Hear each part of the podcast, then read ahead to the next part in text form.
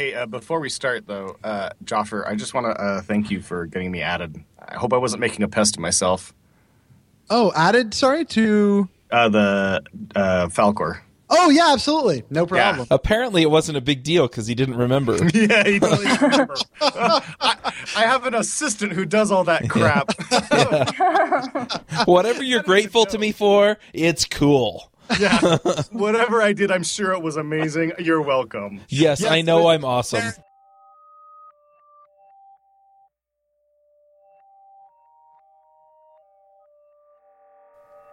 This episode is sponsored by Front End Masters. They have a terrific lineup of live courses you can attend either online or in person. They also have a terrific backlog of courses you can watch, including JavaScript The Good Parts, Build Web Applications with Node.js, AngularJS in Depth, and Advanced JavaScript. You can go check them out at frontendmasters.com. This episode is sponsored by Hired.com. Every week on Hired, they run an auction where over a thousand tech companies in San Francisco, New York, and LA bid on JavaScript developers, providing them with salary and equity up front. The average JavaScript developer gets an average of 5 to 15 introductory offers and an average salary of $130,000 a year. Users can either accept an offer and go right into interviewing with the company or deny them without any continuing obligations. It's totally free for users, and when you're hired, they give you a $2,000 bonus as a thank you for using them. But if you use the JavaScript Jabber link, you'll get a $4,000 bonus instead. Finally, if you're not looking for a job but know someone who is, you can refer them to Hired and get a $1,337 bonus if they accept the job. Go sign up at hired.com slash JavaScript Jabber. This episode is sponsored by Wijmo 5, a brand new generation of JavaScript controls. A pretty amazing line of HTML5 and JavaScript products for enterprise application development, and Wijmo 5 leverages ECMAScript 5, and each control ships with AngularJS directives. Check out the faster, lighter, and more mobile Wijmo 5. This episode is sponsored by DigitalOcean. DigitalOcean is the provider I use to host all of my creations.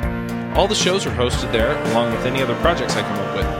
Their user interface is simple and easy to use, their support is excellent, and their VPSs are backed on solid state drives and are fast and responsive.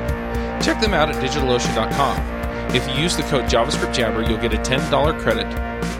This episode is brought to you by Braintree. If you're a developer or manager of a mobile app and searching for the right payments API, check out Braintree. Braintree's new v.zero SDK makes it easy to support multiple mobile payment types with one simple integration. To learn more and to try out their sandbox, go to braintreepayments.com slash JavaScript Jabber. Hey everybody, and welcome to episode 168 of the JavaScript Jabber Show. This week on our panel we have Aimee Knight, Hello. Dave Smith, Hey everyone. Joe Eames, Hey, everybody. Jameson Dance, Hi friends. AJ O'Neill. Yo yo yo. I'm Charles Max Wood from DevChat.tv, and this week we have a special guest, and that's Jafar Husain. Hi everybody. You want to introduce yourself? Yeah, sure. My name is Jafar Husain. I work at Netflix as a tech lead. I'm also a representative on the TC39, which is the JavaScript Standards Committee, and I'm working with uh, the folks on the committee to help evolve the JavaScript language. My likes are reactive programming, which we might be talking about a little bit today, and of course, all the new great stuff coming down the pipe in ES6 and E ES7. Wait, what did you just call them? That's Oh, right, no. ES6 and ES7. It's official. Yeah, yeah, that's From TC39. We're recording it now. we got it. Yeah, I I, have to train tweeted it. myself out of it. I have to train myself out of it. I know it's it's ES 2015 and ES 2016. You got did that just to confuse us, right? Yeah, I got you guys passed the test. You caught me.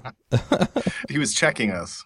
That question was so- on my list. I wanted to establish this once and for all. Is ES6 dead now? Is it actually ES20? I can clarify this for you. This is how it works. If you're speaking to a member of TC39, it's called JavaScript 2015. if you're not, it's ES6 and ES7. That That's how it I, I think that that's kind of the ad hoc system that's developed. I, I mean, it's not as important to me about what people call it. I want people to understand why we made that name change, and um, I think it was really to sort of signal to the community that we're going to be iterating more quickly on JavaScript. The reason why we're putting a, a, a number on it, I worked at Microsoft by the way, and I had nothing to do with this. This was not my decision. But the reason why we're putting a year on this is it's just really to signal to the community that look, I mean, ES6 was a huge release. It took forever to get out. That's not going to be the case, hopefully, with ES 2016, ES 2017, and into the future. So you're planning on annual releases? That's exactly the point of the name change. Yes. Now, will this move to monthly releases? God, I hope not. Um, Weekly sprints. I mean, frankly, year releases uh, feels like breakneck pace to me, to be honest, uh, because when you work backwards, all of the hoops you have to jump through in order to get a feature into JavaScript, it's really, I mean, you got to pretty much be done by six months. But you know what? That's how software works, right? A lot of software works on the train model, and JavaScript is software. And the spec process, often we talk about the spec as software. And so, you know, it's certainly form, it's, it's, it's formalized and expressed as, as formally as possible. So, I mean, I, I think it's possible to do this in the train model. And that's, that's why we're kind of, we're, we're doing it because I think the committee, uh, got some criticism over how long it took to get ES6 out of there. I think some of that criticism was valid, but there's good reasons why it took so long. But I think this is our, you know, our attempt to work more incrementally. So, can I ask the question that everybody who has ever done Agile and everybody who has ever worked with IE is thinking, and that is if the pace was so slow before, what's changing that makes you guys feel confident that a yearly release is going to be viable? Well, so there was a lot of stuff in ES6, not just because it was a bunch of disconnected features, but a lot of those features kind of were built and layered on top of each other. Promises needed to have things like job scheduling, for example, uh, which is this new concept of, I don't know, people have heard of microtasks, this idea that now JavaScript's taking control of the event loop. There were some really big pieces in there, foundational pieces that we wanted to get in place. And we're seeing now that we're actually developing new features in ES 2016 on them. So you know, that's part of what it was. It was about really taking a hard look at a language that we hadn't taken a hard look at in, you know, seven years, or we went through that whole long, contentious ES4 process, and ES5 was this tiny, tiny release. And so this language just hadn't had a big refresh, and it had been a long time. So I think now that we've established a base of features that we can sort of build on top of, you know, I think you're going to st- start to see the, the, the features come more fast and furious and not have to be built from the ground up. Async await's a great example of this. It's building on top of generators and promises. So it's a very incremental feature. Uh, that's really the explanation for why, you know, we had to, it, it took a long time to do S6. It's because JavaScript was real dusty.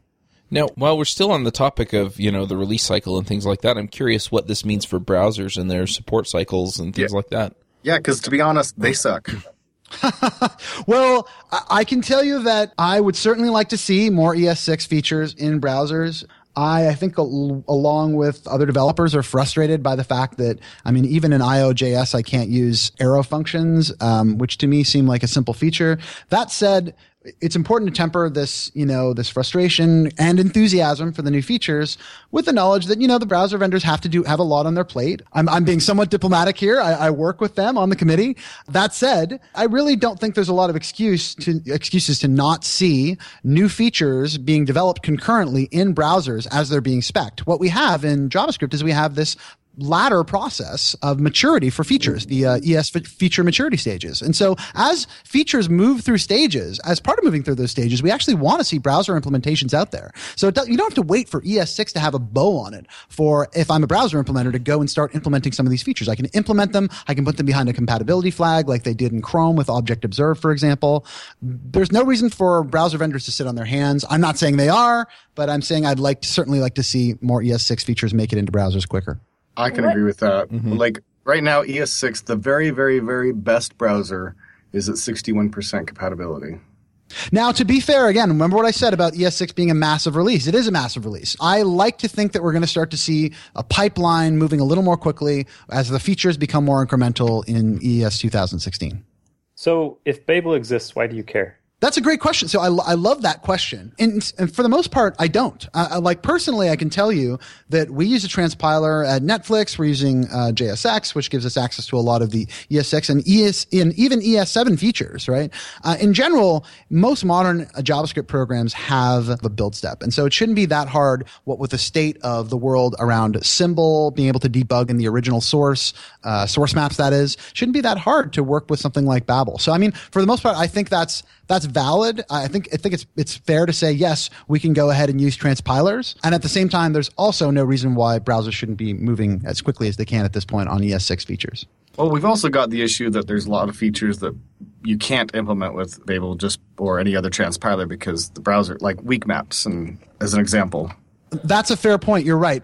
Like, not everything in ES6 can be transpiled.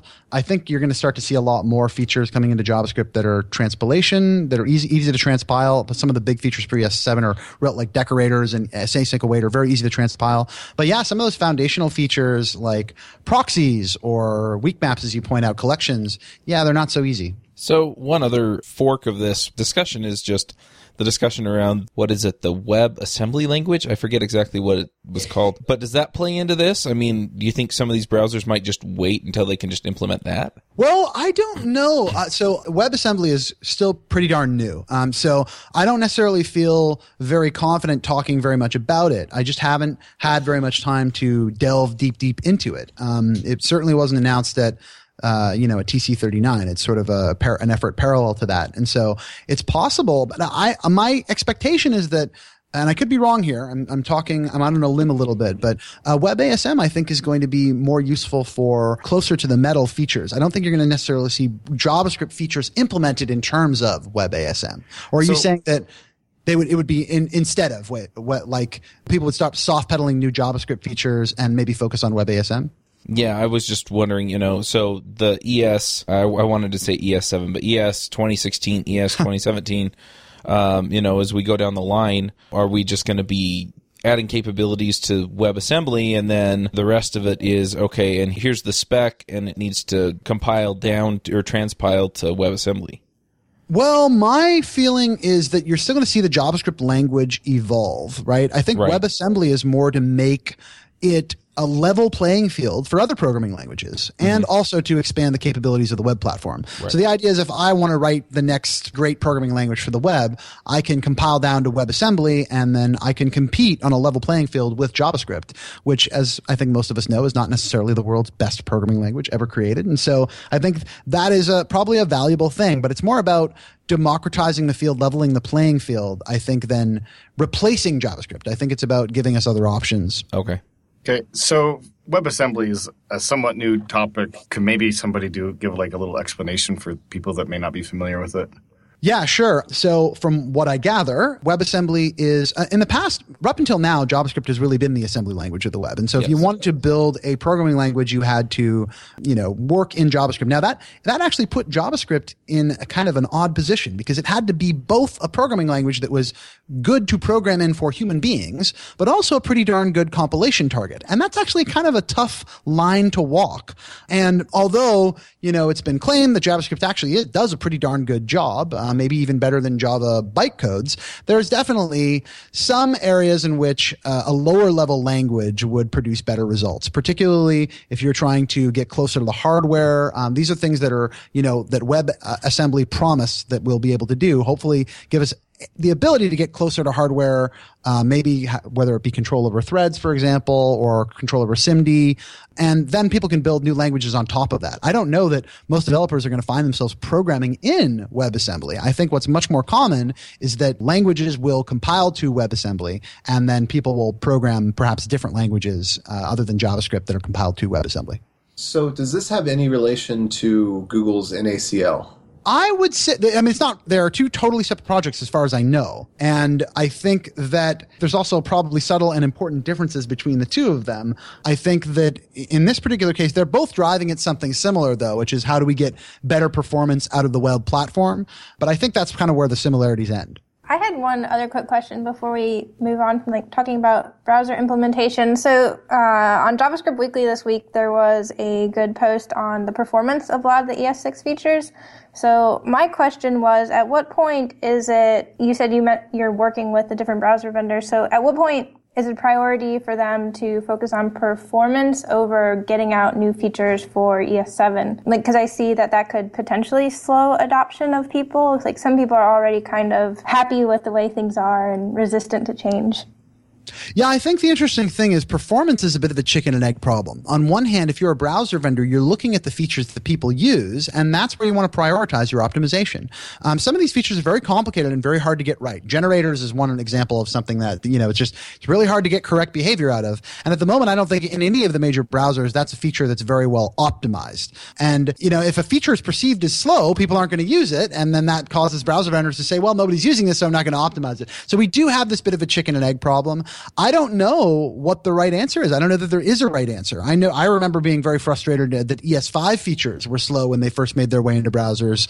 I, so I under sympathize with developers, and I think, I mean, long story short, I don't know what the right thing for browser vendors to prioritize is. It might be um, doing breadth and effectively trying to implement as many features as possible, and then trying to optimize the ones that really take off and people start using, or, or it might be to take longer and release ES6 and really just make sure that when they finish a feature, they also focus on performance. My personal opinion would be to tend towards the former, actually, because there's limited. One of the, the resources that we on the committee have to contend with is the fact that, you know, these companies don't have unlimited, although many of these companies have seemingly unlimited resources. That doesn't mean that uh, whether it's Microsoft or Google, um, maybe certainly less so Mozilla, that doesn't mean that they're willing to dedicate all those resources to working on a browser. And even if they could, it doesn't really scale. And so they've got a lot of features on their plate, and just one of them, uh, competing for other features, are JavaScript features. So that's to me is kind of an open question.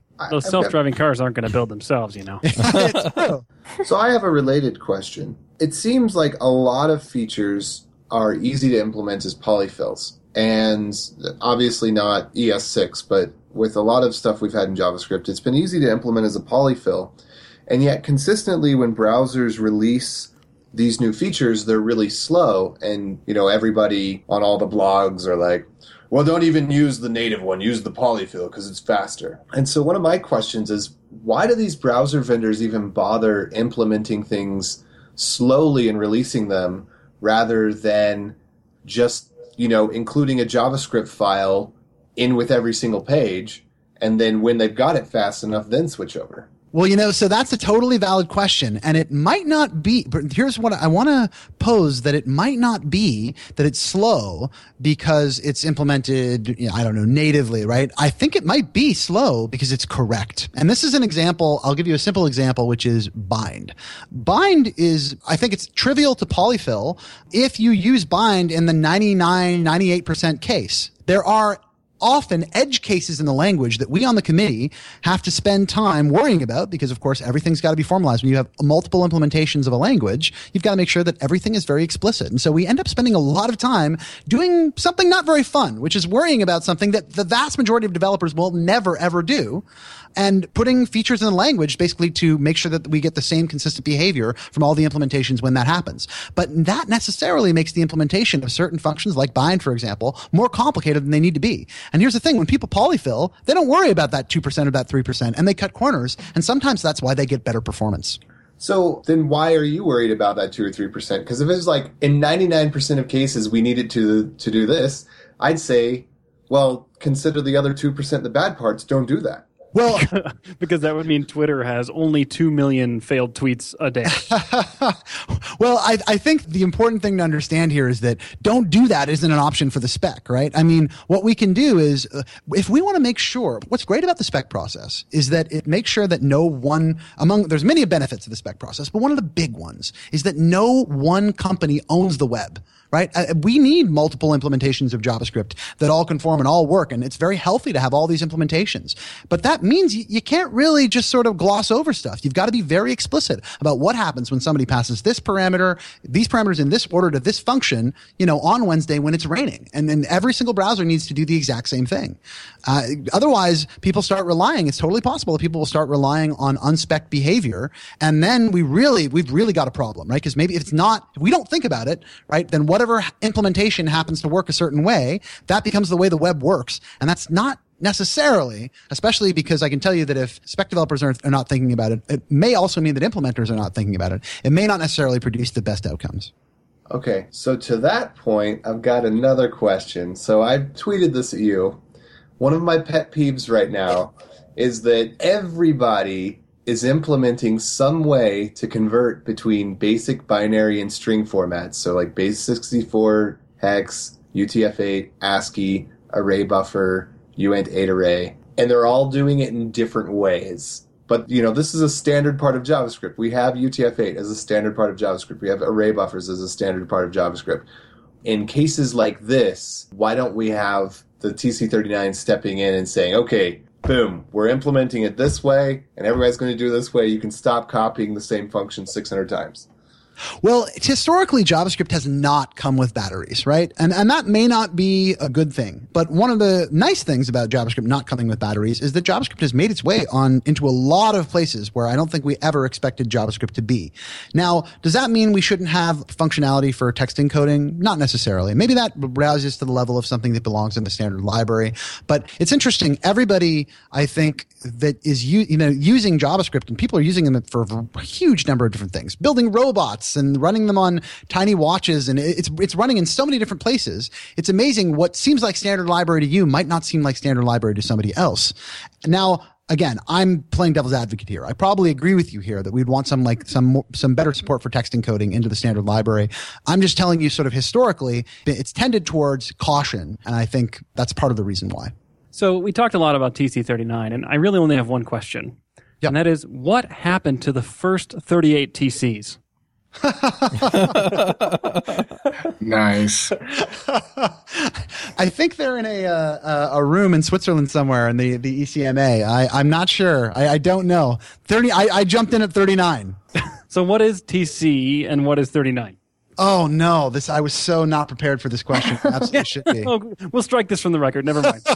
yeah, you can edit this out, right? The God's honest truth is that I think TC stands for technical committee. I could be wrong about that, but uh, I, I mean that's that's what I think. I can tell you at a high level about ECMA, um, but it's interesting. ECMA doesn't really impact very much on, there's probably, uh, when we begin a meeting, we, we take care of ECMA business. But to some degree, I think ECMA is something that the committee needs because we need, we need to follow the standards process and, and, it, you know, there's processes that are in place. And so we want to co-opt those. Um, but at the same time, you can participate in the JavaScript committee and not necessarily have to spend most of your time worrying about how ECMA works.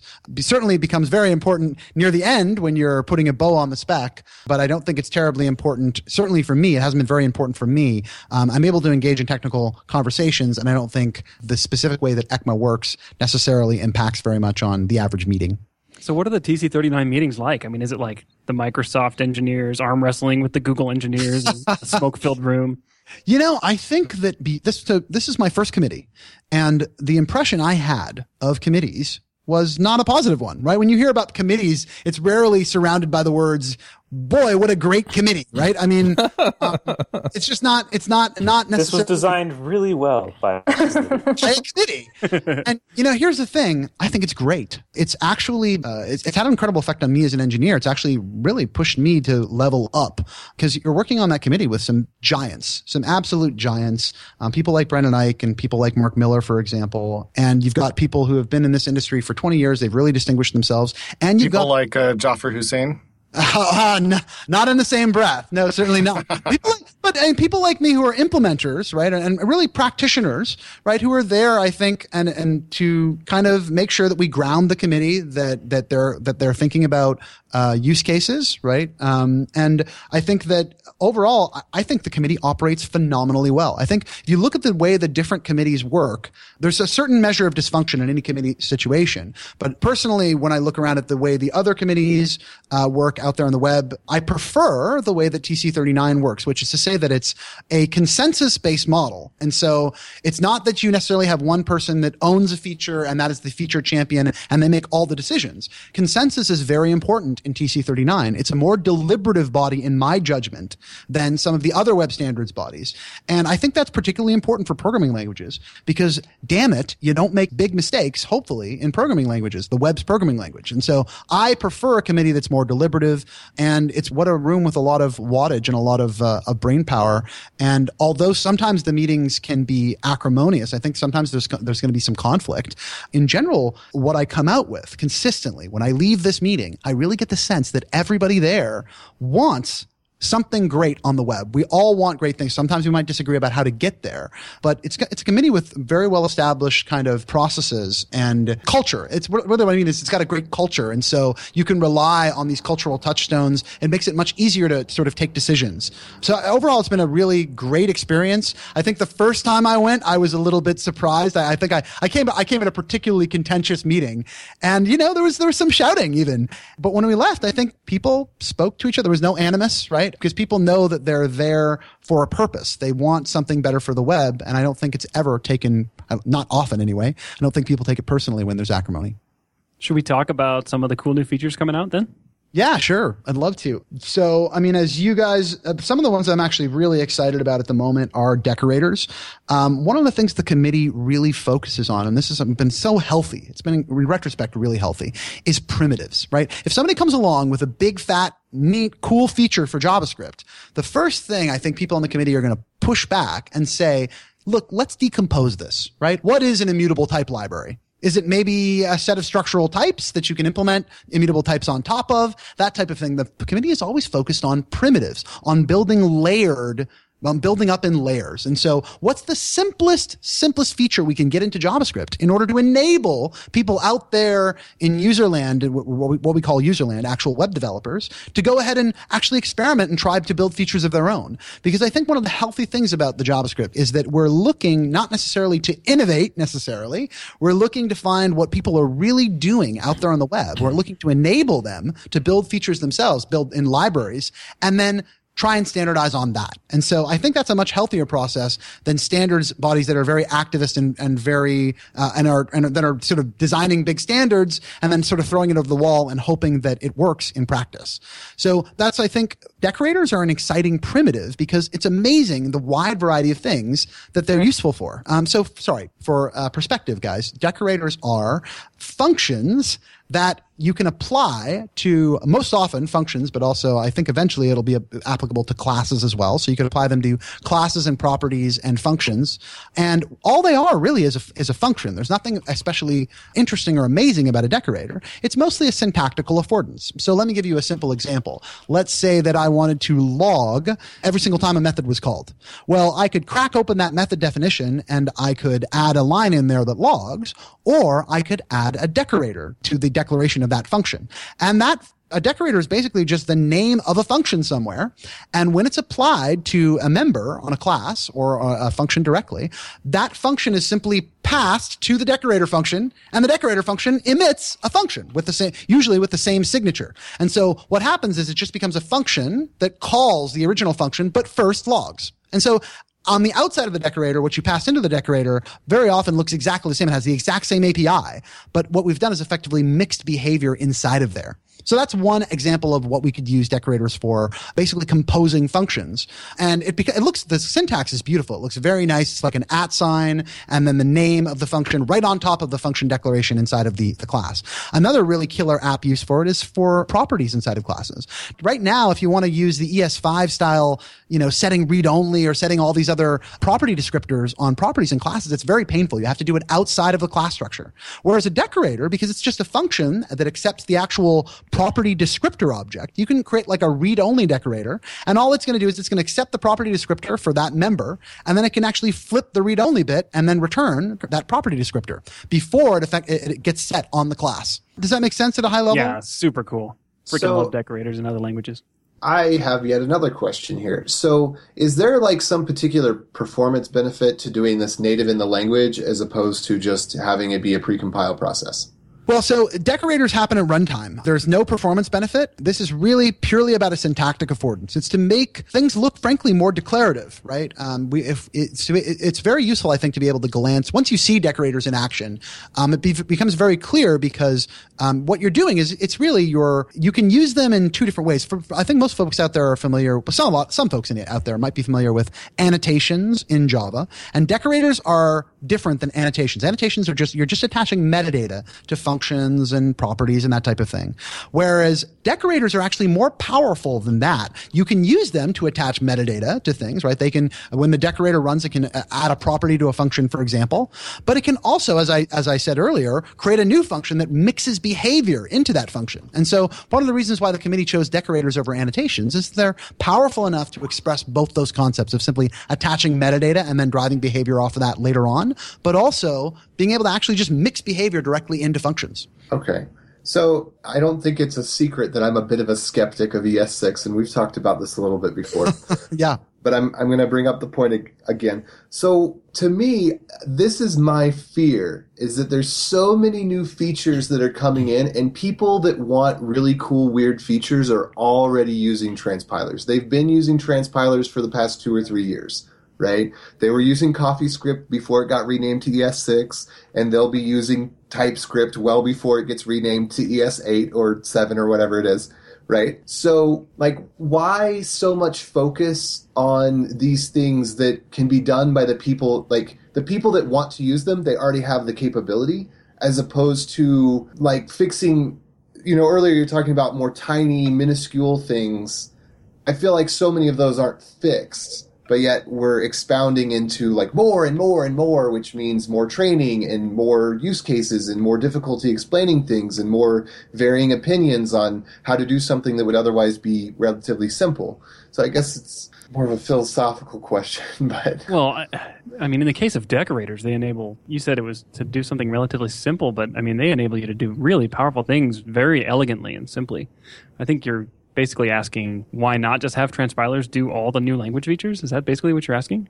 Until we fix what's broken, yeah. That's I mean- what, that's what I heard as well. But the thing is, is that uh, I just want to jump in here because I have a few opinions on this. One is, is that so for new features, you know, the features in ES 2015, 2016, whatever. If the browsers implement it, then it's going to be more performant, and it'll, you know, a lot of these things, or, or at least some of these things, can't directly be transpiled. The other thing is is that if you look at any company's overhead, their largest expense is almost always the people that are there. And so if you can put in features that enable those people to do more work, then the companies get more value, you know, out of the work that's being done on their applications. Finally, the other thing is is that, you know, the developer experience also gets better. So all of the things that you're talking about that are broken in ES5, I mean, sure, you know, time could be spent to go back and try and figure out those things and fix them. But if we have forward momentum and progress, then a lot of those issues are going to be handled in the new versions anyway. I'm just concerned that we're never like the community of developers that are using transpilers now will never ever touch JavaScript again for the rest of their lives. That they will always be using transpilers because they're always going to end. That the transpilerness will. I'm just worried that it's going to explode into like this huge thing where there's like a million different versions of JavaScript. That's I guess that's my like paranoid concern. So I have a Hopefully that doesn't happen. I have a different take on this question, and you know, it goes back to the life cycle in browsers, and that is, you know, if you release a version of ECMAScript or a spec for ECMAScript every year, yeah, are we going to be stuck in a world where we always have to have transpilers in order to support older browsers? well, and Well, even I mean- new browsers because they're not going to be able to do everything. Yeah, or new browsers. I mean, it's the same, right? Because you know the the new browsers are going to have the new version. The old browsers will have the new, the old version. Those browsers may or may not have compatibility issues with older versions of JavaScript. So, And, what and does that mean? Will, some will implement parts of ES7 and ES8 before they've finished implementing E ES6. Yeah, I mean, it's important to understand why they're doing that, right? Part of the reason they're doing, they're implementing features from the newer uh, specification is because that's actually an extremely valuable thing to the committee. Part of the reason why Chrome implemented Object Observe was so that we could get real world experience with how Object Observe works, and we couldn't really polyfill it. So it's not so much that we're, you know, perpetually excited by the browser vendors are perpetually excited by new things and uh, whatever shiny they're going to go and implement. There's a real practical reason why they should implement some new features as they move through the maturity processes in JavaScript. Now, when it comes to the question about transpilers, right, are we going to have transpilers forever? I hope so. Transpilers have been an incredibly valuable thing for the committee. Right now, when the committee proposes a feature, right, previously to transpilers, the only mechanism we had was to get browser vendors to go and implement it. And for a while, Firefox did that. Uh, you know, it implemented generators like a million years ago. And, uh, you know, turns out that developers have better things to do with their time than go ahead and try and use the latest JavaScript feature that works in one particular browser, one place. It just they couldn't use it in their job, and so in practice, we didn't really get any practical feedback on that feature. Transpilers changed everything. It's been incredibly transformative for the committee because now people can actually use this thing tomorrow. As soon as it makes its way into Babel, as soon as it makes its way into a transpiler, they can try it out and they can start giving us feedback. Now, nobody's forced to use them, right? We're not holding a gun to developers' head and saying, go off and use destructuring, go off and use object destructuring, go off and use async await. These are the intrepid developers that are turning on flags. They're taking an explicit step and saying, yes, I know this feature is only at stage two, but I'd like to use it. And they're frankly donating you know they're donating a, a, certain amount to the committee in the sense that they're taking on some risk to help us make that feature really great before it really rolls out to all the developers. And i think that's an incredibly powerful process. I don't see transpilers as any different than any other piece of software to be honest. Now that we have things like you know look at the number of things that i that come in when i do npm install on uh, some of the software that i'm working on there's a huge number of dependencies right? Huge number of dependencies but does that actually keep has that been a hindrance to me no, not at all. Now that source maps are working, I don't mind necessarily debugging code that's produced by a transpiler. Doesn't bother me. I don't think languages are special in the sense that they're just another piece of your software stack. Right. And I, I think you make a really good point. I totally agree. Like, I think that transpilers are good. I think that they, you know, and, and I can definitely see the value that they add to being able to prototype features quickly. I, I want to get into some more of the the features though of upcoming versions. I mean, you mentioned Object.Observe. Yeah, you know, it's interesting. I, I think it's fair to say that momentum on Object Observe has stalled. We haven't yeah. seen it move very quickly through the standardization process. Uh, it started out out of the gate really quickly, and I don't see it. I, mean, I don't. I don't speak, you know, these things are advanced by uh, whoever's championing them, and it's my perception personally that this feature is not being championed. And my current belief is that I don't think everybody on the committee is convinced. I know I'm certainly not uh, that this is a good model for doing model view synchronization. Rip Angular Digest. I mean, I well, and I think it's it's things like there have been some incredible developments in the last two years in UI development. I mean, the way that I think about building user interfaces today is completely different and I'm top to bottom than the way I'd been programming them for the last, what, 10, 11, 12 years. We've really, uh, things like, you know, programs like React, for example, and even people who've been building on top of the ideas of React, like in the ClojureScript community, things like Om and this idea of building immutable user interfaces. That's truly exciting. And it seems to have tremendous advantages over object observation uh, which has a lot of weaknesses, right? I think a lot of people, when they dropped Object Observe in their program, didn't magically find that most of their model view synchronization problems have been solved.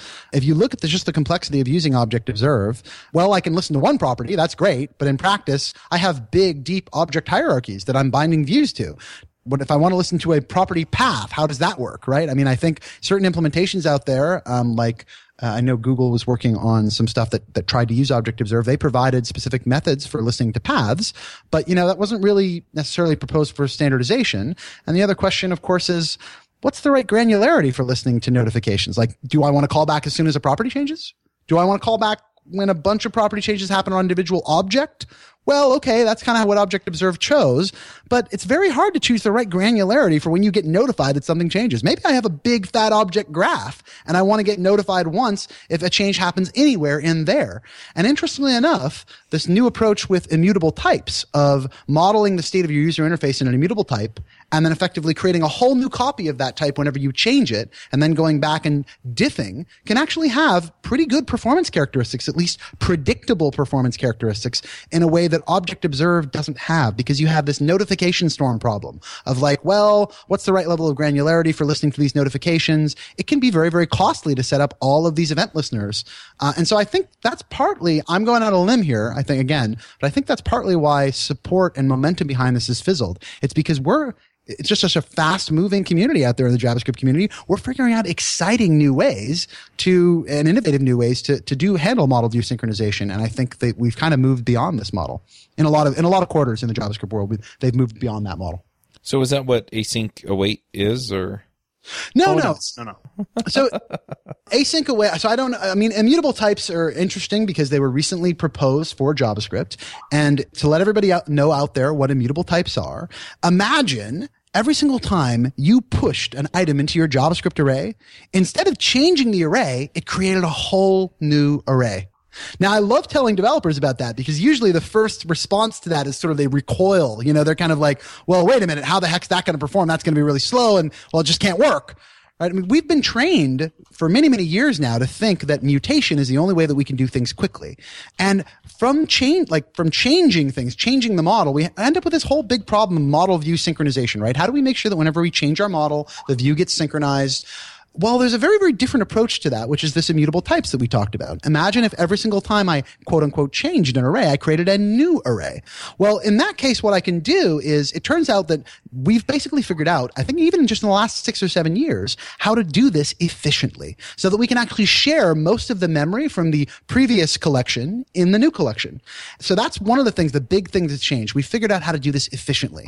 And the other big thing that's changed is that it turns out that if I have one array that was created from another array, I can actually figure out, I can put together a diff over that array very, very quickly. I just want to chime in here because uh, the immutable stuff is it's it's really interesting.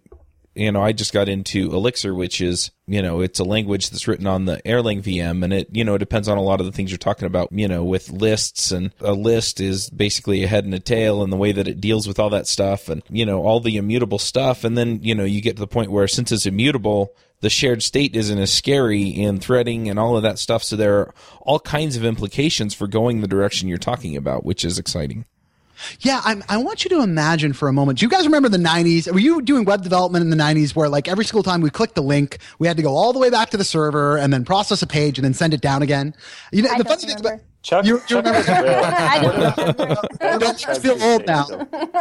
Those Right. were great days. I don't have to feel old. I am old.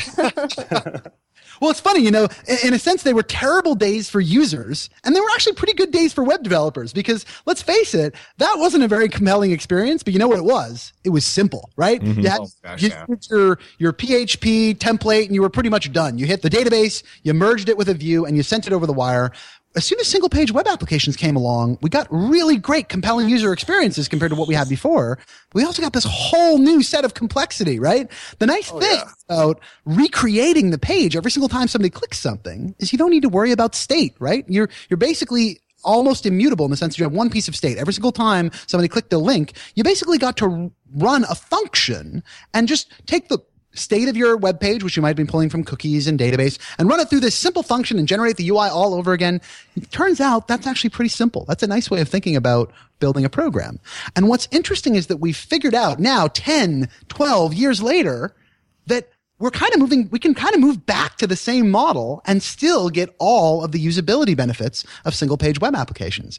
Imagine if every single time we clicked a button in the web page, we ended up regenerating the entire user interface. Netflix is actually moving very much in this direction. Um, we're building our new user interfaces very much based on this model where every single time we change something, it's as if you were literally re-rendering the entire page. Now, again, developers find it really hard to wrap their head around this because, I mean, it seems like it would be really inefficient, just like it was back in the 90s because you had to see the whole page got refreshed, your scroll position got lost, you know, it was a big fat blink and then, you know, it was really, it was both slow and terrible usability.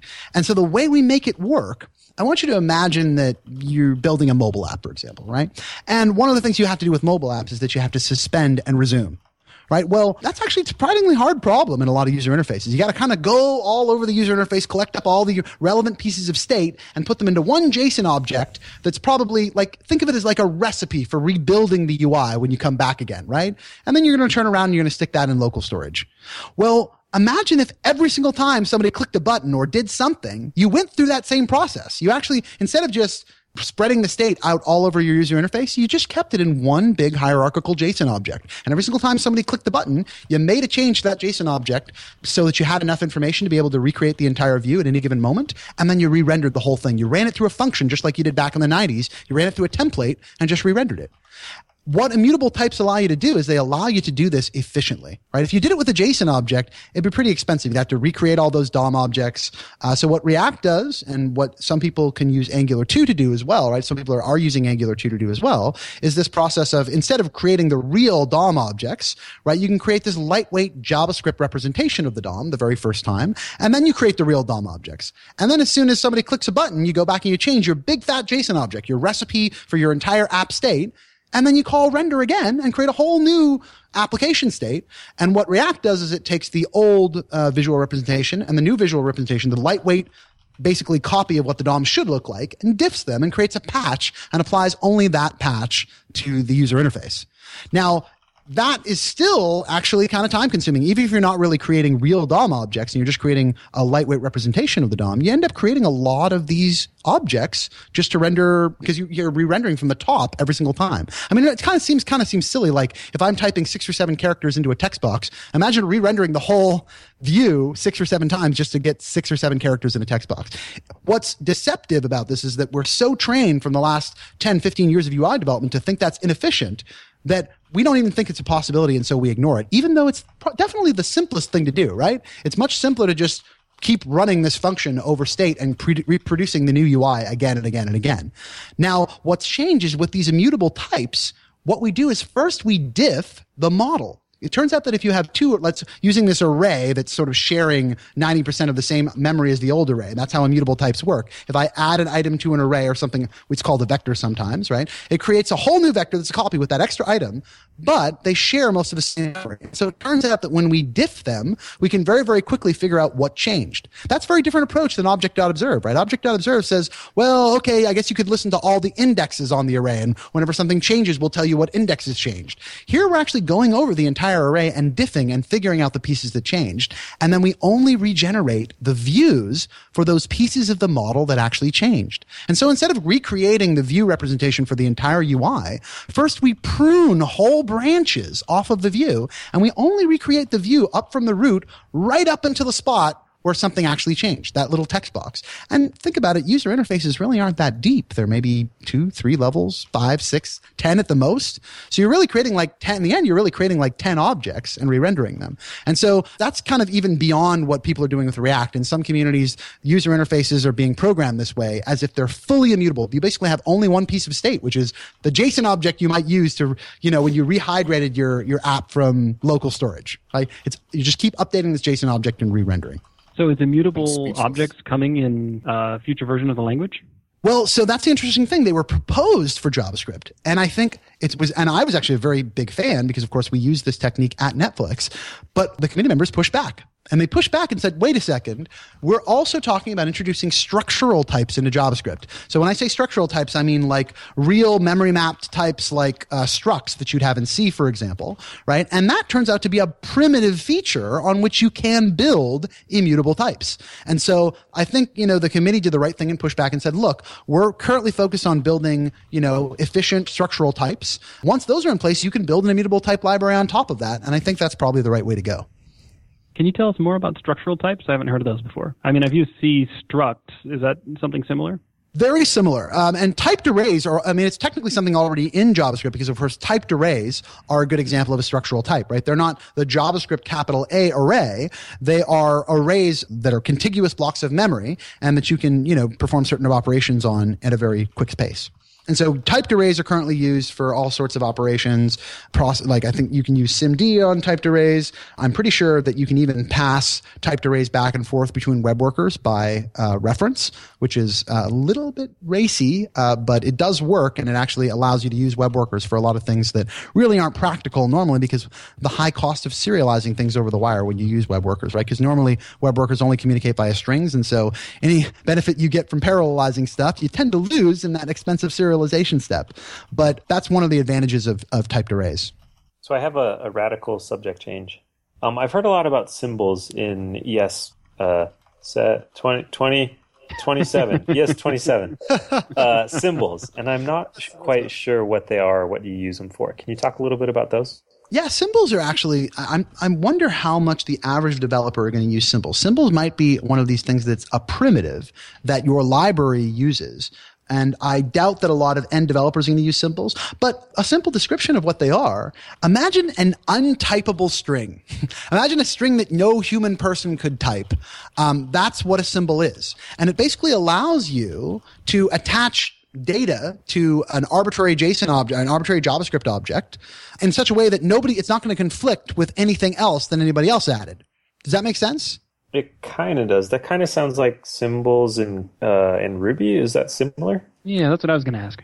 I believe yes. They're basically similar in terms of what they are. Yes, you can take uh, a symbol and you can set it on. Normally, of course, uh, JavaScript objects, all the keys are strings, right? And so technically, a symbol is like a string, but it's just a string that nobody else can type. And so, although it's not like a real map where, you know, I can have an object reference, then you, and you don't have, as long as you don't have the same object reference, we're not going to collide on that map. In this case, it effectively is like the same thing. Because if I instantiate a symbol of my own, even if you instantiate with a symbol with the same name, it's not going to conflict when the, we both set properties on a JavaScript object. Okay, that makes sense. So probably I don't care is the real answer. Um, I mean, I, I, I can tell you that most of the uses cases of symbols I've run across are, are definitely at the library level. You probably don't care if you're if you're doing if you're building answer. web apps. Sure, sure. So I know you've done a lot of work with observables, and can you talk a little bit about that? And does that fit at all in any of the new features in JavaScript? Well, so Observable is currently proposed for ES 2016, and it's currently moving through the standardization process. I think we're on stage one now, and of course that's the second stage because of course we're base zero. And what an observable is is it's think of it as a stream of information that's being pushed at you. And when I say pushed, what I mean is you hand this data source a callback and it keeps invoking that callback. So if you're familiar with DOM events, if you're familiar with WebSockets, if you're familiar with uh, streams, these are examples of push data sources where instead of you sort of requesting the data and then blocking until you receive that data, you hand a callback to the data source and the data source pushes the data to you by invoking your callback when it arrives. This is, I mean, there are lots of libraries that do this already. So is the difference, I mean, what's the difference of building it into JavaScript? Well, so what's really interesting about observable is that a lot of people are familiar with iterable. Uh, I'm just curious because I not I know not everybody has had a chance to fully digest some of those ES6 features yet. But one of the interesting ones, um, if you've seen the for of loop, for example, is that it's based on this contract called iterable. And it's a really old concept in computer science. The idea is you're a producer of data and I'm a consumer, and I want to get the items in your this collection that you're producing one item at a time. And so I just call next, and you give me an item. I call next, you give me an item, until I finally call next, and you say I have no more data. That's how an iterator works. And under the hood, if you look at what for of generates, it turns into a while loop where we just keep calling next until next basically indicates that, you know, the data source is dried up, that there's nothing left. So that's a really well established concept in computer science, and it's surprising that JavaScript didn't start out with it, but you know, it was developed in eight days. So you know, you got to give uh, got to give Brendan Eich a little bit of uh, of credit. But the interesting thing here with observable is it's kind of the same thing in reverse. So instead of the consumer being in control and saying, Hey, producer, give me a new item and then blocking until they get that item. Instead, the consumer hands a callback to the producer and the producer just keeps invoking that callback whenever it has an item to deliver. So the producer is in control. So there's actually an equivalence between iterable and observable. Now, okay, why does that really matter to developers, right? Well, the reason why it matters is that anything that you can do with an iterable. And there's a whole series of operations, and usually the array operations that most developers are familiar with. Map, filter, reduce. Those types of operations can all be implemented over iterable. And if you can, if you can show an equivalence between iterable and observable, as has been shown in other languages, it means that you can implement all those same operations, map, filter, reduce, over observable. And by extension, anything that you can express as an observable. In other words, event streams, um, WebSockets. Imagine being able to program these streams of data just like you program arrays with map and filter and reduce. And it turns out that you can do that. It turns out that it really doesn't matter if data is being pushed at you or you're pulling data. It's, it's sort of like writing a SQL statement over data that hasn't arrived yet. And that, that's how I would best express it at a high level to somebody who hasn't seen this type of coding before. It's really revelatory when you see it because you realize we've been programming events and things like arrays or data from a file differently for the last 15, 20 years. And you can actually program them much the same way. And that's what's exciting about observable. I was also going to ask. We touched on async await for a brief second, and it's one of like the most popular topics out there right now. So, can you go over that briefly? Yeah, absolutely. So async await, I think, first cropped up, although it's, it's, it's been in a lot of languages. It looks certainly cropped up in C sharp in the form that's most recognizable as its, as its incarnation today in JavaScript. The way JavaScript's async await works is that now that in ES6 we have promises, which are basically an object that represents the result of an asynchronous operation. Well, now that we have an object that we can sort of hold on to as the result of an asynchronous operation, well, now we can start to build features into the language that really take advantage of the fact that we know promises are there. And async await is one of the such feature. So I can put the keyword async in front of a function And with just that little modifier, anytime that I want to pause until a promise has been resolved and then continue on, instead of having to use callbacks and calling then on the promise, I can just put the await keyword in front of the promise inside of that async function. And under the hood, JavaScript will effectively stop control flow until that promise is resolved and then will resume. And what it means is that to the average developer is that you get to write code as if it's synchronous, even though it might be asynchronous. You do have so to wrap. cool. You do have to wrap that in try catch, correct? Which is the complaint I hear from a lot of people is that they Uh, don't it's- like using that. When you invoke an async function, you have to wrap it in try catch. Well, I'd have to go back and check the examples. I'm not In positive. all but a few use cases, that shouldn't be necessary. The goal here behind an async function is that it should never ever throw, and it should never ever synchronously produce a result. And they all the only thing an async function should do is hand you a promise immediately, synchronously, and then when you then that promise, eventually it will give you the result. Now there is a weird edge case, unfortunately, where I think personally the committee made a mistake, and that is there's a case where async functions can throw and that is default parameters. So if you have an expression inside your default parameter, which just happens to throw, unfortunately, it will throw synchronously. Um, and I think in retrospect, that was probably a mistake, but unfortunately, I think we're probably going to be stuck with it because async functions are built on top of generators. Under the hood, they're actually light as, as at least planned today. They're light syntactic sugar over generators. And so that's, that's one of the reasons why this, the feature is such a slam dunk. It's very, very easy to spec. It's, it's an obvious win for developers. But unfortunately, we didn't think about that case, I think, when we put in place generators, which are lazy. If you're familiar with generators, they're lazy. They're not supposed to do anything until you call next the very first time. And that probably should have also applied to default parameters on the function. And so I think async await's going to get a cold from the mistake we made in generators. Uh-huh. Dude, you guys are so cool. TC39. It's no wonder you guys killed all those other TCs. Never know what happened to them. But seriously, is that is that harder and harder the more features you add to the language? I mean, in this case, you had a collision between default parameters, new language feature, and async await, new language feature. Like, do you have this n squared problem where for every new feature you have n features you have to go back and uh, review for edge cases like that? Absolutely. And I can tell you personally for me, that's a lot of soul searching because my bias is towards languages that are very small, that have a very small surface area. That's my own personal aesthetic sense. One of my favorite programming languages is Scheme, which up until, you know, the latest version was a very, very small spec document. And JavaScript is not small. JavaScript is a big language and it's getting bigger and bigger. And despite my personal feelings, or I wouldn't say feelings, I would say despite my initial impression, which is that JavaScript, and I'll tell you, I'll be very candid. I think JavaScript, my feeling about ES6 was that it was too big. There was too many features in there.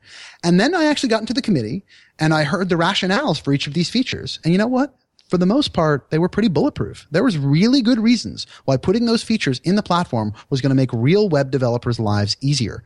And so it's very hard to argue against that. JavaScript is what I like to call it a big tent language. It effectively has to support a large audience and these languages inevitably grow in size. Workhorse general purpose languages like JavaScript. And so I'll give you some examples. C sharp, I felt the exact same way. C sharp was one of my programming languages that I spent a lot of time in in my career. And over time, it's grown and grown and grown. And sure enough, around the edges, certain types of, it's very difficult to get all the interactions between the very, fe- the, the features right. I think they uh, made a few small mistakes in C sharp, which overall is still a very good language. But I think you've really got to say, look, anytime you want to make a language useful, to some degree, it's going to become a little bit of a kitchen sink language. It can't be too ideological because we've got to be pragmatic because we've just got so many different use cases to serve. And so I've learned to kind of, I've learned to love it. I've learned to love and, and think that it's probably the right thing to add these features. It just means we've got to work harder to get them right. Okay, I'd, I'd like to do something a little different. Let's call this a rapid fire question round where I would like to say a list of language features, and you, as our resident TC39 expert, will tell us what version of the language these features are available or will become available in. Okay. Can we do that really quick? All right. Okay. Oh, and for bonus points, tell us which language you guys ripped them off from. Go ahead. Okay. Let. ES 2015. For now, I'm going to abbreviate it to 15 and 16, and uh, 15 is what was currently called ES6. Okay. Okay. For of. For of gives you a generic way of iterating over a variety of different data sources. It's available in 15. Modules. Modules is a great way of bringing dependencies into a JavaScript program and being able to break um, your libraries up into smaller bits. Unlike things like CommonJS, it supports static analysis. Um, there's a special syntax for modules. It's going to be available in 15.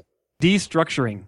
So that that's one of my favorite features in JavaScript. One of the one. Of, I mean, can you imagine how hard it would be to write JSON if you didn't have JSON? I mean, how how hard would it be to create JavaScript objects with a bunch of nested properties if all you could do was use sets, property sets?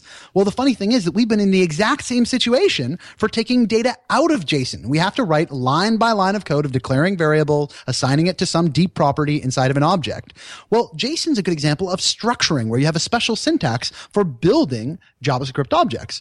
Well, you can use that same syntax to take the data out of JavaScript objects. And it's not just about writing a few smaller lines of code. What's so great about destructuring is that allows what is the same thing that's great about structuring. When you're writing a program as a series of data transformations, structuring and destructuring provide a visual counterpoint that allow you to see the data to literally flow through visually your data structures. Because you can see the JSON structure, which is a visual structure that you can make out. And then within a function, when you're pulling the data out, that uses the same JSON structure. So you can see the data flow from this property to the next property to this collection and throughout your program. And so it's a visual, it becomes a visual programming medium instead of a list of instructions. And that's coming in 15.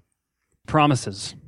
Promises are coming in 15. Promises are an object that represents the eventual result of an asynchronous computation. Uh, what's exciting about promises is that unlike callbacks, promises, when composed together, automatically forward up asynchronous errors. So just the type of ex- the behavior that you've come to expect from try catch that you take for granted, you're now going to be able to take for granted in the asynchronous space. If an error happens, you don't have to catch it and forward it up every single time. You can count on being able to catch it anywhere in the chain and have promises forward those errors asynchronously up for you.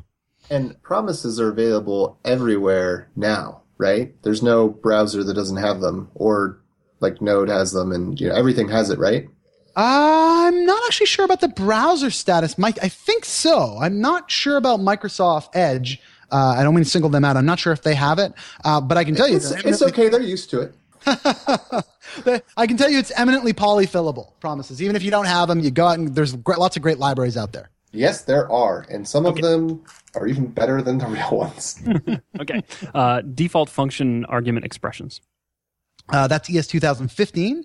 And I mean, it's, it's pretty straightforward. You can put in, inside of parameter declarations inside of a function, you can use equals and you can put in any kind of JavaScript expression there. In the event that that parameter is omitted when the function is called, it, the parameter will build defaults to the value of that expression. And one of the things I really like about this over and above the same feature implemented in other languages is because JavaScript's a dynamic language, you can put pretty much any expression you want to in there. And so that's much more flexible than some of the static languages where you can only put one of, say, several static values. I'm not naming any names, C sharp. And finally, async await. Async await is ES 2016. As I mentioned before, it basically allows you to write your code as though it's synchronous, but allow asynchronous control flow to actually happen. And it's based on top of promises. Think of it as syntactic sugar for the promises introduced in ES 2015. Ladies and gentlemen, I think that was the most beautiful explanation in rapid succession of the new language features I have ever heard. Bravo. Thank Bravo. you. I agree. I, th- I think this is also a good place to wrap up and go to picks. AJ, you want to start us with picks? Oh, yes. Okay, so first of all, I'm going to pick another podcast's episode of this episode. this one was probably a little bit more informational. I Jafar and I argued a lot more on the other one. it was it was good though. So there's the the web platform podcast has a has an episode on ES6 and ES7 um, if you want to listen to that. Also, this guy here, he's got some really good videos on YouTube. If you take a look at his one on async JavaScript or on Falcor, those are both very interesting, and I enjoyed those. And then Let's Encrypt, which I've mentioned many, many times, they have their Python client is, uh, I hesitate to use, use the word complete, but there's you can run it and you can get certificates. They're not valid from the real certificate authority yet. Those certificates arrive on July 24th, and then they're going to be doing security audits and stuff like that, and it'll go live live on September 1st, maybe? So if you want to start playing with that, I got a little guide on how to do that on a Raspberry Pi, which would work just as well as on Ubuntu or whatever. And I also discovered HA Proxy, which you can do really cool things with, including uh, multiplexing port 443 with SSH and OpenVPN and Let's Encrypt and your web server and whatever you want so that you can do some really fun things like open up a VPN in a library where they're doing layer 7 firewall filtering, but they can't catch you. So I totally say check out HA Proxy if you want to do any weird stuff where you want to multiplex a port or have high ability, high availability servers or something like that, what it's meant for. And I've got one more pick. So uh, this is actually, if you've listened to the show for a while, you've heard of Mandy, maybe, and Mandy's fiance. Now we don't know much about them other than that Mandy's the best post podcast production editor, and that Mandy's fiance loves video games. So I started this Indiegogo campaign because uh, Mandy had said something about how he was on video game hiatus and they were just moved and had to cut back on expenditures. It turns out that he had some surgery, so he really doesn't have much to do right now anyway. So if you're one of our regular listeners and you want to do a little something nice for our podcast producer, go ahead to that Indiegogo campaign and put a little fiver in the pot. You know, consider it like a tip for all the times you didn't pay us for the hard work we do here. And that's it. That's what I've got. All right, Dave. Hey, a couple of things for you today. Uh, I've been waxing a little academic, and I read this really excellent paper called The Majority Illusion in Social Networks. And the paper is about, it's a mathematical analysis of social networks and how sometimes we have these ideas that turn out to be paradoxical. Like, for example, your friends probably have more friends than you do, which is mathematically provable and true. And the other thing is the, the main uh, crux of the paper is that it only takes a couple of bad actors in a social network to give the impression that the majority of people in your circle are bad actors. And so uh, the example they gave is that if you have a, population of 14 people, it only takes three and then a certain ty- types of connections for you to now have this illusion that the majority of your connections uh, are bad actors. It was very, very interesting. I'll link it in the show notes. My second pick is uh, another interesting effect called the Gell-Mann amnesia effect. This is uh, coined by um, a person whose last name is Gell-Mann, so it's not actually a man made of gel. And he notes how when you are an expert in an area and you hear the news media report on that area, and you find that the news media is actually quite wrong in their reporting, but then you hear the news media report on an area in which you are not an expert and you believe them. This is called the Gell-Mann amnesia effect. And uh, anyway, it happens to me a lot every time I hear mainstream news report on something related to computing, and I realize that they have no idea what they're talking about. But then when they report on pretty much everything else, I'm like, oh my gosh, all these things are happening. But you know, that's the amnesia effect. So I'll link a paper about that as well in the show notes. Those are my picks. You realize that all experts have that effect with the news media, right? They're always wrong. It's just that you don't know it for the stuff that you're not an expert in. That is the Gell-Mann amnesia effect. In a nutshell. All right. Aimee, do you have some picks for us? Yep, I have two. Uh, so the first one, I was going to plug one of Jafar's things. It's a course on Egghead. Um, I initially watched a talk that he did with this thing called Nomad.js, which is an online uh, meetup group. And then I wanted to kind of dig in a little bit more, so I did this Egghead course. That's just a short course. I think the first couple are free. You might have to pay for the last couple but it's called End of the Loop and it goes into a little bit of what we talked about here with observables. So I would recommend people check that out. It was fun. And then my other one is an article called uh, You Really Can Work Smarter, Not Harder. And it's uh, something that I've kind of, you know, as I've taught myself programming, um, and I've seen what other developers do, the good ones, anyways. Uh, as you're learning, it talks about kind of reflecting on what you've learned, not just learning. So, uh, like ask yourself questions about what you just did, or write down what you just did, or just kind of like what did I just learn from what I just did. So the article talks about that and uh, studies they did, um, people's test scores who did this and didn't, and I thought it was pretty interesting. And that is it for me. All right, Jameson, do you have some picks for us? I do. I have three. My first pick is the Elm programming language. It's kind of like Haskell, but you can get stuff done in it without being an expert in Haskell. It's it's strongly typed, purely functional, and it has some really cool ideas around um, reactive programming and also around um, using immutable data to build cool UIs. Kind of similar to some of the stuff that Jafar was talking about. My second pick is a YouTube show called The Catering Show. It's two women who have kind of a fake food blog, and it's hilarious. I won't ruin the jokes by trying to describe them, but it's really funny. And my last pick is a tweet that taught me that the term sharding that you use to kind of distribute data among many copies of a database came apparently from Ultima Online, the game uh, from the 90s. So it's kind of a cool, like, Whoa. computing history lesson. Those are my picks. All right, Joe, what are your picks? My first pick is something I'm disappointed that nobody else has already picked. You guys are not, you're all disappointing me. My first pick is the U.S. women's national team. Five Uh, to two, baby. Sunday was the finals game for the Women's World Cup in soccer, or football as the rest of the world calls it.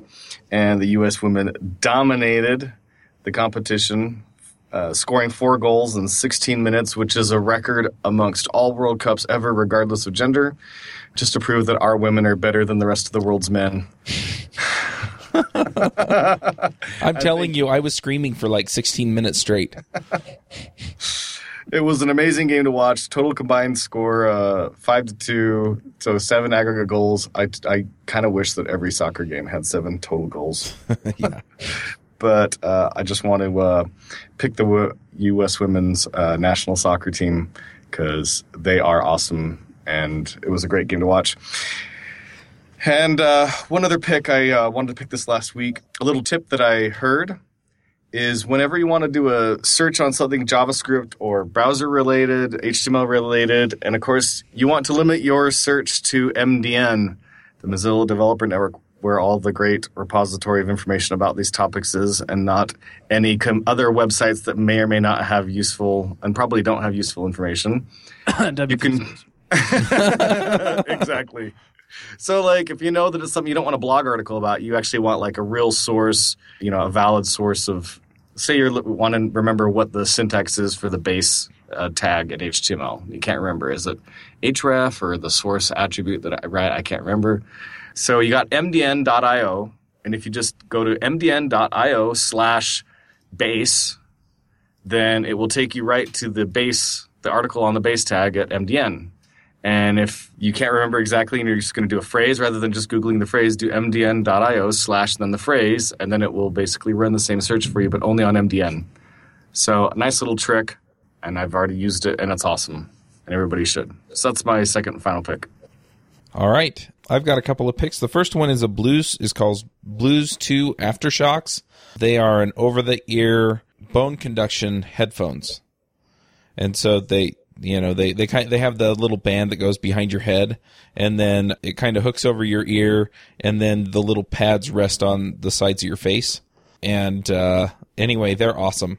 I listen to them pretty much uh, when I'm doing anything except for mowing the lawn, and that's just because my lawnmower is too loud. I have to actually put something in my ears in order to hear it there. But I think they're awesome. I love them to death. They're about a hundred dollars, so they're not cheap, but they rock. And I had somebody ask me if they bounce when I run, and the answer is no. So, um, you know, they, they stay right where I put them, and they sound great, and I can still kind of hear what's going on around me. So, you know, if I'm running and somebody needs to pass me or, you know, anything like that, you know, I'm driving in the car with my kids, I can have them in and I can still hear what's going on. I was also going to pick the women's national team, but I think Joe pretty well covered that. It was such a fun game to watch. And one other thing is I am opening up some spots for coaching and corporate training. So keep an eye on my Twitter account for that. Um, I'm CMaxW on Twitter. And Jafar, what what are your picks? I think you know it's funny. I'm, I'm actually giving a uh, talk to a bunch of high school students at Netflix tomorrow uh, who are engineering. They're an engi- engineering program, and so I've been thinking about how to explain to them how much fun software engineering is as a discipline. And my mind immediately went to um, the book.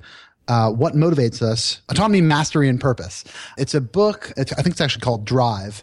Uh, autonomy, mastery, and purpose. And it's basically talking about why employees do what they do, what what basically goes into motivating employees and having them do well. And, and basically, I can tie each one of those things to the software industry. And so I, I think, and in fact, in, actually, the book talks extensively about the software industry and and why we see things like open source software, which seems to contradict, you know, basic ideas about economics. Why are people spending all their time working and building such great software and then just giving it away? And I think it's really important, particularly if you're a manager, to go and read that book. And I think it's one of the things actually I want to, another pick of mine is Netflix because I think it's Netflix does that really, really well. I was just thinking about that the, uh, as I was going through that book, all the things that I think Netflix does to make you know, to make that uh, basically to motivate me and sort of, I'm not trying to plug Netflix as an employer, although they are a great employer.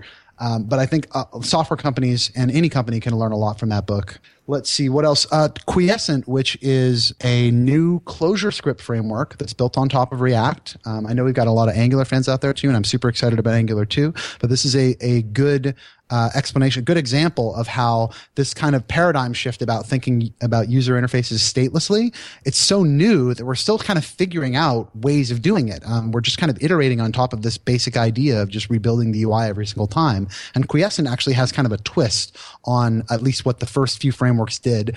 And so it's definitely something worth checking out. Quiescent is a framework out there for ClojureScript, which I'll also pick. ClojureScript is a great language that compiles into JavaScript. Um, it's a very, very well designed language. And if you're looking around for something pretty darn different but compiles into JavaScript, uh, ClojureScript has got a phenomenal stack, and so I would uh, I would definitely recommend doing that, especially if you've never done a Lisp before, which ClojureScript is. It's a Lisp, so it's always I think a very important thing in a software developer's career to at least learn Lisp once because it really challenges the way in which you think about programming. That's those are my picks. All right. Well, thank you all for coming and sharing your opinions, and and thank you, Jafar, for being such a great expert on this stuff. Thanks so much for having me, guys. I really appreciate it. It was a lot of fun. All right, we'll wrap up the show. Catch y'all later. Thanks, everybody. Once again, this episode was sponsored by Braintree, so go check them out at braintree.com. If you need any kind of credit card processing or payment processing in general, they are a great way to go, and we appreciate them sponsoring the show. This episode is sponsored by Mad Glory. You've been building software for a long time, and sometimes it gets a little overwhelming. Work piles up, hiring sucks, and it's hard to get projects out the door. Check out Mad Glory. They're a small shop with experience shipping big products. They're smart, dedicated, will augment your team, and work as hard as you do. Find them online at madglory.com or on Twitter at madglory. Hosting and bandwidth provided by the Blue Box Group. Check them out at bluebox.net. Bandwidth for this segment is provided by CacheFly, the world's fastest CDN. Deliver your content fast with CacheFly. Visit C-A-C-H-E-F-L-Y dot com to learn more. Do you wish you could be part of the discussion on JavaScript Jabber? Do you have a burning question for one of our guests? Now you can join the action at our membership forum. You can sign up at javascriptjabber.com slash jabber, and there you can join discussions with the regular panelists and our guests.